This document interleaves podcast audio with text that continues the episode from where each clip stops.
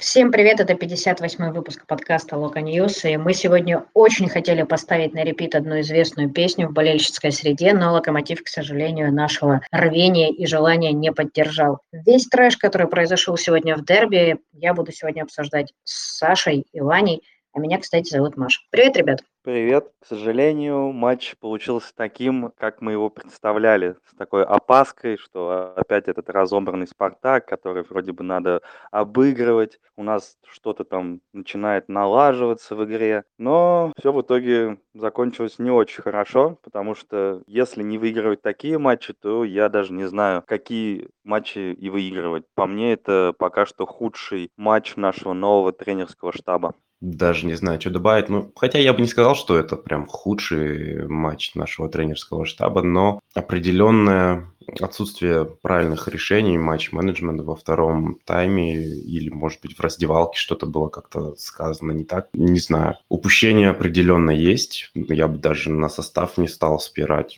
Нормальный, нормальный абсолютно состав и играли достаточно хорошо, но немножко провалились эмоционально, кажется, даже не физически. Саша, а что тогда худший матч? Ну, то есть тут все складывалось для того, чтобы выиграть еще можно крупно, отцепить там одного конкурента, не отстать от «Зенита», вернее, даже не то, что не отстать, а приблизиться к нему, не отстать от других команд, которые выиграли из верхней части таблицы. В итоге мы ведем в большинстве, и, и потом во втором тайме вот это. Ну, ты так говоришь, будто это в первый раз. У нас это всегда. Вот, вот реально. Как только оступается лидер, локомотив тоже рад оступиться. Что при Никольче, что при Семине, что при Гиздале. Спартак никакой, его надо выносить. И все повторяется как в старе.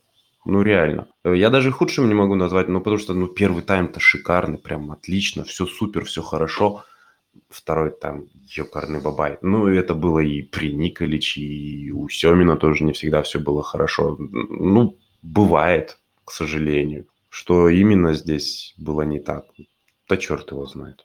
Давайте потом вернемся к этому вопросу. Давайте пока по порядку пойдем по первому тайму, который действительно складывался очень круто, и все было здорово я даже не знаю, ноль ударов у «Спартака», то есть э, полностью справлялись с ними в обороне. А, достаточно достойно смотрелись в атаке, не так, чтобы огромное количество моментов, но при этом было ощущение, что ну, практически каждая атака «Локомотива» потенциально внесет в себе какую-то угрозу, и, собственно, одна из них выстрелила. Очень классный пас от Камано. Я, если честно, даже представить себе не могла, что он так умеет. Я не могу вспомнить, вырезал ли он раньше нечто подобное когда-нибудь, но это прям шедевр от него сегодня был. И первый первый гол Керка. Керк, если ты слушаешь наши подкасты, моргни, пожалуйста, два раза в следующий раз, когда тебя будут снимать на матче. Судя по всему, слушаешь, потому что это, конечно, классно. Это совсем не та история, которая была в Стамбуле. Что, собственно, у вас, какие впечатления, какие хорошие вещи можете вы отметить по первому тайму, а потом как начнем насыпать? Насыпать-то есть по каким поводам? Да хорошо все было с первым таймом, по всем фронтам. Ну, единственное, что судья сразу показал, что он не очень видимо, сегодня готов, потому что начал раздавать карточки направо и налево за совсем незначительные фолы, потом удалил, потом не удалил Мерадишвили, ну там как бы болельщики Спартака скажут, что, естественно, надо было удалять, хотя комментаторы достаточно хорошо этот момент разобрали и с неудалением Мардишвили, и с удалением Литвинова. Но по мне, Литвинову первую карточку можно было спокойно не давать, вторую он уже не имел права не давать, там было действительно грубо, а она уже была второй. Что там сделаешь? Это не такое там на усмотрение судьи, если бы он это оставил без внимания, ну, без желтой, то, я думаю, там бы вообще началась такая сеча. А так играли, конечно, достаточно хорошо в первом тайме. Жаль только, что результат матча складывается из двух таймов, а не из одного. Да, первый тайм шикарен. Вот это прессинг, отбор, подбор, в защите все четенько. Минахов слева классно сыграл, реально универсал. И справа, и слева Магет в атаку. Каману отлично вырезал. Ну, у меня вообще такое смутное сомнение, что он даже не специально. Ну, потому что, ну как можно было ожидать, что Керк туда побежит, когда он, по-моему, так никогда не делал в матчах. Но, тем не менее, все шикарно, все супер.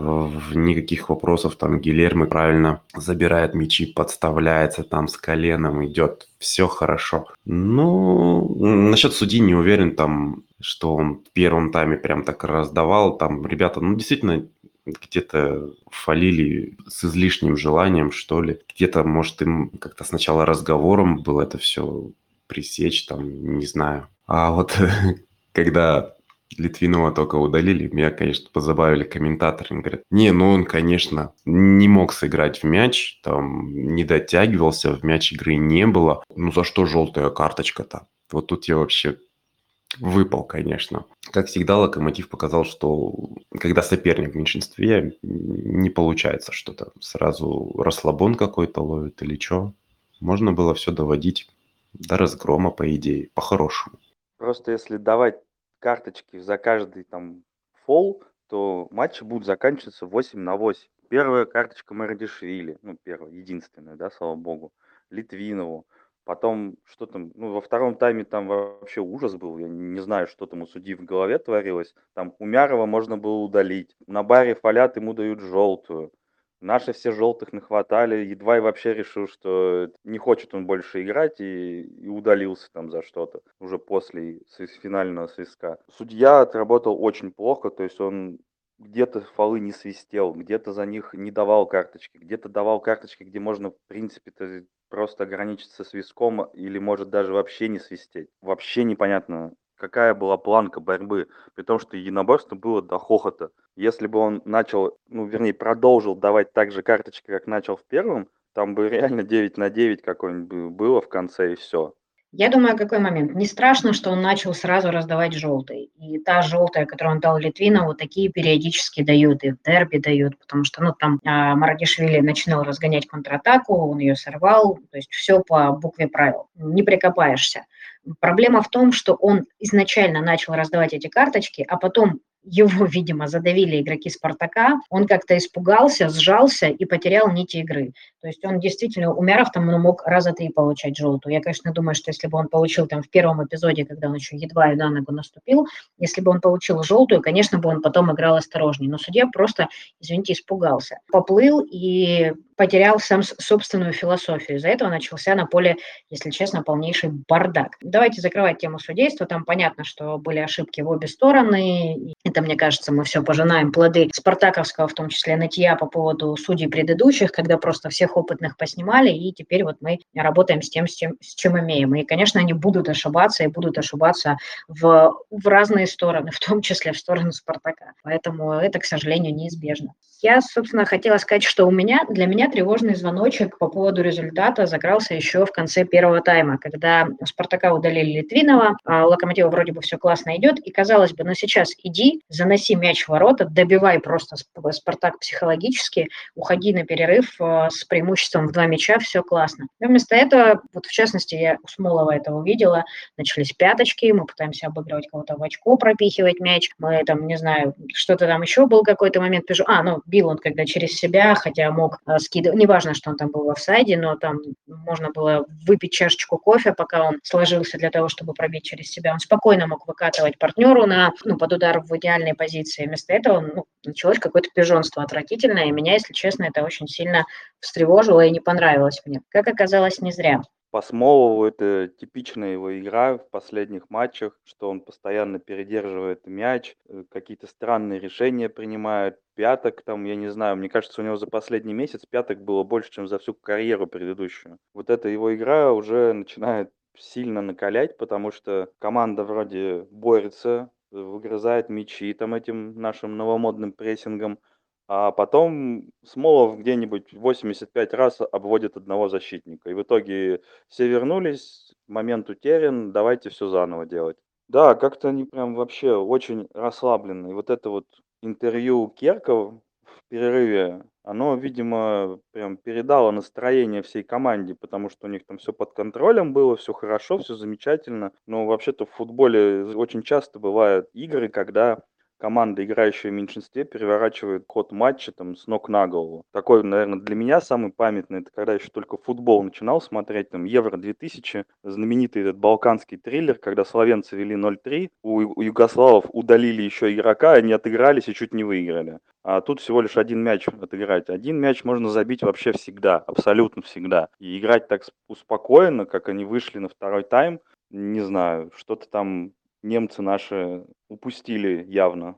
Да там много кто чего упустил. Действительно, и Смолов запижонился, и игроки расслабились. Вот это удаление, как обычно, знаешь, внесло такую негативную расслабляющую роль. Мы такие, да, все, да, что там, да еще один забьем. Да что они в меньшинстве сделают? Это же Спартак, у них и так игры в последнее время так себе вообще. И вот эффект такой расслабона, шапка закидательства. Ну, стандартный русский ход, я бы сказал.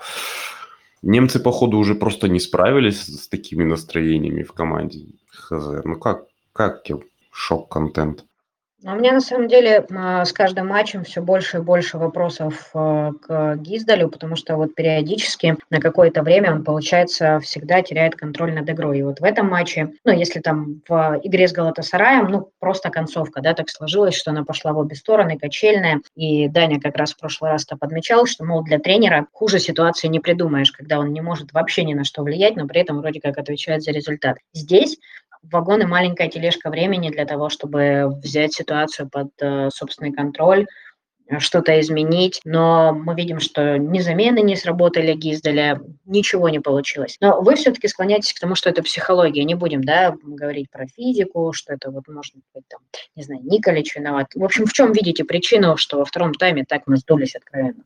В таких моментах, когда одна команда в меньшинстве отыгрывается, а, а у них до этого вообще ничего не получалось, здесь только психология.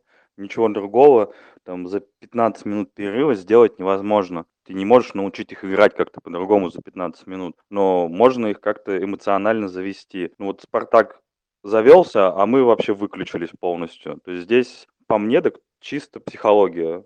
И при том, что нам еще повезло, что мы второй не пропустили сразу после первого, когда Соболев там пробил в Гилермо, а не в угол, там бы, скорее всего, был бы гол тогда, если бы он пробил хотя бы там в уголочек куда-то. Ну, претензии к тренерскому штабу, конечно, можно предъявить, с одной стороны, что там не справились, что можно было как-то лучше сделать, там у Николича лучше получалось, периодически. Но, блин, там замены сами вы видели, у нас буквально 6 человек было на лавке, и кого выпускать?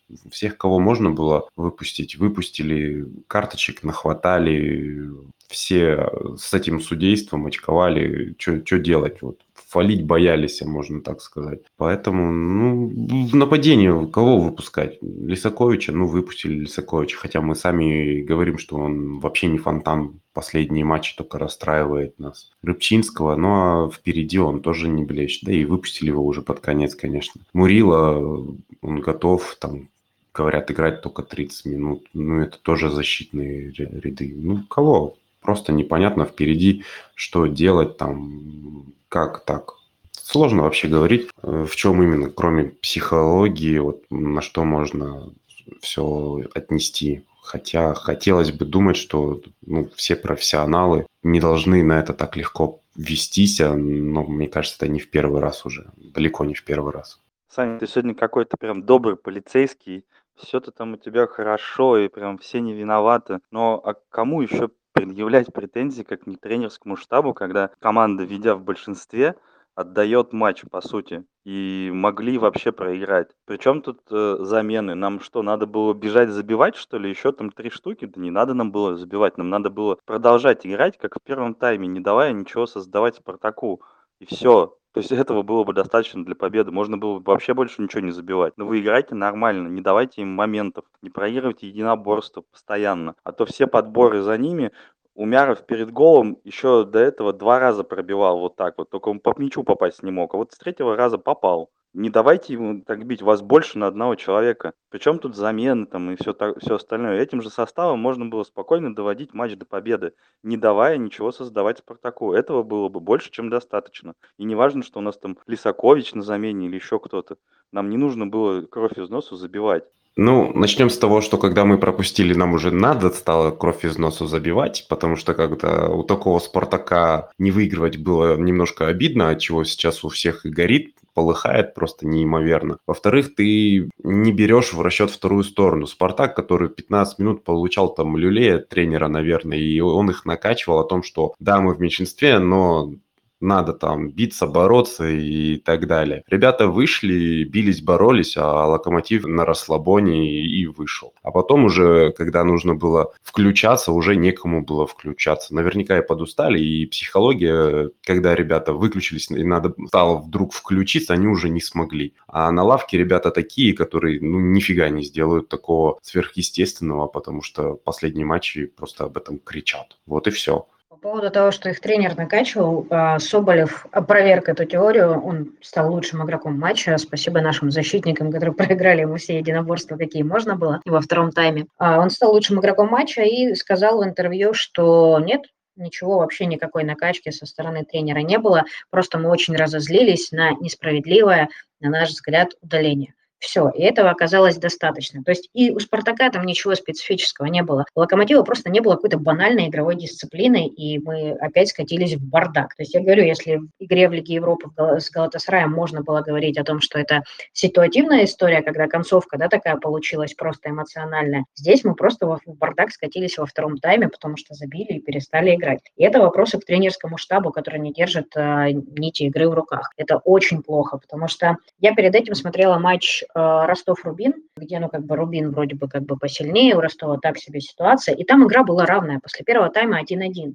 Но э, фактически там два момента решили судьбу матча. Там, получается, не дали пенальти Рубину, тут же идет э, атака Ростова, ну, буквально там следом. Ошибается Дюпин, Ростов запихивает второй гол, и потом просто душит Рубин, дожимает и забивает третий, четвертый, пятый. Вот этого инстинкта убийцы, вот этого голода какого-то у Локомотива сегодня не было, потому что мы начали играть пятками, мы начали искать возможности запихнуть в очко, еще, извините, в первом тайме, когда счет 0-1. Для меня это тоже очень возмутительная история. Я не понимаю, почему в дерби, когда ты реально можешь красиво выиграть, победить, просто пойди и забей второй. Все, дальше уже спокойно. Но нет, я абсолютно согласна с Ваней, что это вопросы к тренерскому штабу, это вопросы по дисциплине, по психологии, по всему остальному. При этом Локомотив позже Спартака вышел из а, раздевалки. Что он им там рассказывал? Чего он им там не рассказал? Ну, для меня это максимально странно. Что он им говорил? Я люблю вас, я горжусь вами? Не знаю, очень странная фигня. Сань, смотри, еще вот по этому моменту, что защищаешь, да, пока наш тренерский штаб, вы знаете, что у вас проблемы с составом, вам, по сути, неким усиливать игру. Все складывается хорошо. Так ты, наоборот, скажи им, чтобы они продолжили так играть. И не доводи до того, что тебе надо выпускать там э, мертвого Лисаковича, который явно не в форме и очень плохо играет в последних матчах, и надеяться на то, что у него вдруг что-то получится. Все же было очень просто. Не надо было просто допускать вот этих э, моментов. Было понятно же, что Спартак выйдет злой там и все такое, будет пытаться отыграться. Но надо было просто продолжить играть, как в первом тайме, и все. Здесь было настолько все просто, и вот это вот прям обидно, что когда вот простая ситуация, и вроде тренерский штаб, достаточно опытные ребята, и должны это понимать, и они с этим не справились. Такие обидные потери очков, они нам потом очень сильно аукнутся в конце. Да я не защищаю тренерский штаб. Я просто поражаюсь, что все так накинулись, говорят, вот, надо было просто сказать, играйте так же. Да они, они не могли играть так же, потому что у них в голове сидит, мы в большинстве, мы ведем, Спартак играет хреново последний месяц при там 2-3 при Витории, вообще ничего у них толком не получается. У тебя это сидит чисто психологически. И тебе хоть кто, хоть что говори, хоть там папа римский тебе скажет, да играйте так же. Ну играли так же, но Спартак уже вышел другим как там, ладно, может, не тренер их накачал, да, может, сами разозлились. А Локомотив уже не был злым. Локомотив уже успокоился. Они уже думали, что мы сейчас мы все нормально доведем, потому что мы будем играть так же, как играли весь тайм. А нельзя было уже играть так же, как вы играли весь тайм, потому что Спартак уже другой. Хоть и в меньшинстве, но он уже другой. Вот и все. Конечно, тут надо было как-то, как-то что-то делать, но не смогли и не получилось. Саша сегодня фаталист тотальный. Но я думаю, что если как бы Спартак другой, Локомотив не может выйти другим ментально, и Локомотив не может собраться, то большие вопросы к тому, почему это профессиональный футболист и почему это профессиональный тренер. Но это несерьезно. Так отдавать матчи реально нельзя, и я абсолютно уверена, что это проблемка в том, что тренерский штаб либо не видит каких-то нюансов, но я не верю, что они не видят, потому что даже мы с вами увидели расслабленность команды в концовке первого тайма, либо они не могут донести свои мысли, и это говорит о том, что у них нет контакта. Фиг знает, непонятно. Это же история с локомотивом только у Гиздаля. Это же ну, при каждом тренере, что при Николиче, что у Палы. Нет, напомни мне матчи при Николиче и при Палыче, когда мы в важном матче ввели а, вот в такой ситуации, были в большинстве и вот так отдавали игру. Я, не, ну, я сходу не могу вспомнить. Я сходу могу вспомнить, когда у нас были шикарные первые таймы, удалялись а, у соперника игроки, и во втором тайме Локомотив уже был никакой, и там, по-моему, опять в ничье сводилось и все. Я тебе сейчас конкретный матч не назову, но у меня прекрасно это в голове сидит что аналогичные матчи были. Единственное, что может быть, скорее всего, мы там не вели. Но мы и не играли уже на победу, потому что считали, что как-нибудь затолкаем. Ну, ребята в меньшинстве, нас больше, мы сильнее и так далее. Но ведь команда-то уже сильно поменялась с тех матчей и тренерский штаб поменялся. Причем тут э, вспоминать, что это было. Понятно, что у каждой команды есть такие игры. Если там покопаться в истории, по-любому найдется. Момент тут вот сейчас важен, а не то, что это было там раньше или не было. Мне кажется, это странно оправдывать тем, что у нас уже такое бывало. Ну окей, бывало. Только сейчас-то новая команда, по сути, собралась, новый тренерский штаб, и он такое допускает. А потом мы будем там горевать, что нам не хватило одного очка или там по личным встречам, чтобы выйти в Лигу чемпионов, которая принесет кучу денег и возможность там продать наших вот этих молодых игроков по новой нашей стратегии. Вот и все. Конечно, от этого будет гореть. Мне кажется, это абсолютно нормально. Не вижу смысла тут оправдывать. Надеюсь, что там, не знаю, руководство или что-то там устроит разнос команде за вот это, потому что так ну, нельзя такие матчи отдавать. Просто нельзя. Если вы действительно на что-то рассчитываете там в чемпионате. Мне кажется, Ваня классно подытожил. Будем надеяться, что команда реально получит люлей. И на следующую игру с Ахматом, ну, у нас там в любом случае выйдет другой локомотив, потому что мы получали сегодня желтых карточек, и будет большое количество дисквалификаций. Кстати, вот давайте обсудим. У нас, получается, Едвай не сыграет, Куликов не сыграет, Марадишвили не сыграет и Баринов не сыграет. Получается, главная больная история – это опорная зона. Кого вы там хотели бы увидеть? Как вы думаете, как Гиздаль будет решать эту проблему? А защита тебя вообще не смущает, да, что у нас там два живых центральных защитника как бы выпилились из следующего матча. Пабло не пойми что, то ли травма, то ли ковид. Кто будет вообще играть в центре обороны? Из живых есть только Мурила, и то непонятно, может он сыграть целый матч или нет. И вообще, то есть с Ахматом это будет вообще что-то прям. Я боюсь этого матча уже, потому что у нас просто пол состава нету на него. То есть, если прибавить туда травмированных, там можно еще одну команду насобирать, наверное. Причем такая неплохая командочка выйдет, которая может нормально зацеплять очки там и так далее. Если бы мы не закупились летом, я сейчас вообще боюсь представить. Мы Казанкой, наверное, уже играли везде, потому что у нас просто какая-то задница по всем фронтам. На каждой позиции есть проблемы, с нападением проблемы. То у нас там Смолов выпадает, с, вроде защитников там насолили крайних. Теперь у нас играет Нинахов, которого вообще там не видели. Кстати, мне он очень сегодня понравился. На непрофильной позиции парень очень круто отыграл по мне. Боролся постоянно, его нещадно били. Просто, я не знаю, у него там живые места остались после этого матча или нет. Но все выдержал, достаточно круто сыграл. Я думаю, парень заслужил себе место в составе на ближайший матч. Поэтому что там будет с Ахматом, вообще не представляю. Кем мы будем играть. Ну, там хоть Бика вернется, потому что его сегодня не хватало.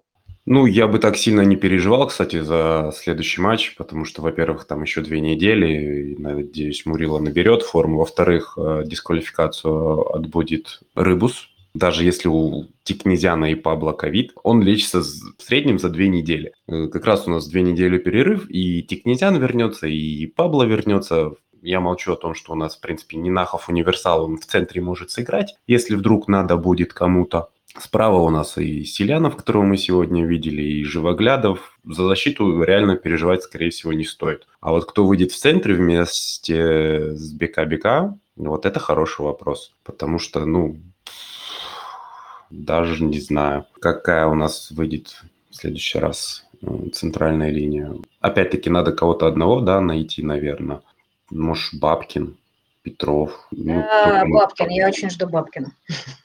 Если честно, я прям очень надеюсь, что на этот раз у него получится нормально сыграть. И потому что, помните, у него в прошлый раз была история с тем, что удаление Гильермо, да, ему там обрачило. В день рождения у него был такой дебют в стартовом составе, и вот из-за того, что Гильермо тогда удалился, он не смог э, этот матч доиграть. В общем, я очень надеюсь, что Сергей Бабкин получит свой шанс и использует его, выйдет вместе в связке с БК-БК. Давайте уже, наверное, потихоньку закругляться. Интересная такая тема. Вот мы в прошлый раз не выбрали худшего игрока матча, а сегодня, мне кажется, у нас так горели задницы, что давайте выберем и лучшего, и худшего игрока. Давайте ваших кандидатов. После такого второго тайма у меня даже нет кандидата на лучшего, если честно. Может, не знаю, пусть Гилермо будет, он и в моменте с голом не виноват, в отличие от полевых. Там действительно перед ним столько было игроков, что он просто не видел момент удара и прыгнул неплохо. И, в принципе, даже он не видя момент удара, он пошел в ту сторону, сделал шаг. Что... И в целом мячик-то залетел от штанги. По факту, наверное, по статистике, это не удар в створ. Я не уверен так залетело. Даже немножко обидно должно быть. А ко всем остальным, кажется, можно предъявить те или иные претензии. После таких матчей очень тяжело выбирать, кого-то выделять. Очень радостно, что Керк забил наконец-то, потому что видно, что он старался. Тем более Дани его так сильно ругал. Ну, мне тоже по Галатасараю он не очень нравился, как он играл там, да, какие решения принимал. Может, у него сейчас пойдет наконец-то. Радует, что Камано немножко возвращается, да, после там своей травмы. Правда, сейчас опять сборные улетит, скорее всего, в Африку и опять, может, там приедет никакой. А по поводу худших, за такой второй тайм там вся команда худшая, потому что нельзя такие матчи отдавать. Мне сначала даже хотелось выбрать в качестве лучшего Диму Баринова, потому что в момент, когда совсем ничего не шло, мне очень нравилось, как он приходил здесь подсказать, там помочь, тут врывался. Ну, в общем, типичный Баринов, который действительно успевает везде, который очень старается и прям такой настоящий лидер. И в какой-то момент подумалось, будь у нас по Баринову в каждой линии, мы бы, наверное, этот Спартак-то эгегей. Но потом я вспомнила вот эти пасы прекрасные Димины первые точнее, не прекрасно. У него вообще не получались сегодня первые передачи, много было ошибок и неприятных. И периодически он сам же их исправлял. Ну, в общем, явно, да, не на лучшего игрока матча. Поэтому, конечно, я бы отметила Камано за его шикарные пасы, и потом у него еще там парочка моментов было. Как мне кажется, самый опасный наш футболист сегодня впереди, как ни странно. А вот по поводу худшего, да, здесь могут быть э, большие вопросики, но, наверное, не знаю, хочется, хочется свалить на кого-то одного или не хочется. Ну, наверное, едва, мне кажется, очень глупое удаление, особенно учитывая ту ситуацию, в которой команда оказалась, он не мог не понимать. В общем, Кин меня сегодня не порадовал. И в обороне он не смог на себя взять э, роль лидера. То есть то, что у нас творилось во втором тайме, это просто ужас. Это просто кошмар. И, наверное, именно он должен был стать первой скрипкой, собрать всех в кучу и сказать, как бы, ребята, давайте, давайте держимся, держимся. Но, увы, не смог еще и очень такое глупое, ненужное удаление, на мой взгляд. Саша, у тебя есть кого худшим-то назвать? Да их слишком много. Пожалуй, соглашусь, что едва, и потому что вот это удаление уже после свиска, ну, просто глупо, очень глупо. Очень раздражали вот эти какие-то мелкие перепасовки в центре и, и периодически безадресные. Точных пасов очень было мало. Я не знаю, кому это предъявить, кем быть не, недовольным. Ну, поэтому пусть будет едва. Ну что, сегодня мы не в самом веселом настроении, и сегодня мы такие немножечко злые, яростные на локомотив. А сейчас у нас будет двухнедельная пауза, немножко отдохнем, поболеем за ребят в сборных, а может быть наоборот не будем включать футбол, не знаю. Тут у каждого свои методы терапии, восстановления. А потом с новыми силами вернемся и будем смотреть матч против Ахмата. Возможно, локомотив сделает какие-то выводы. В общем, пишите ваше мнение об этом матче. Ставьте лайки, дизлайки тоже ставьте, комментарии пишите обязательно. И будем дальше болеть за локом. Всем спасибо. Пока.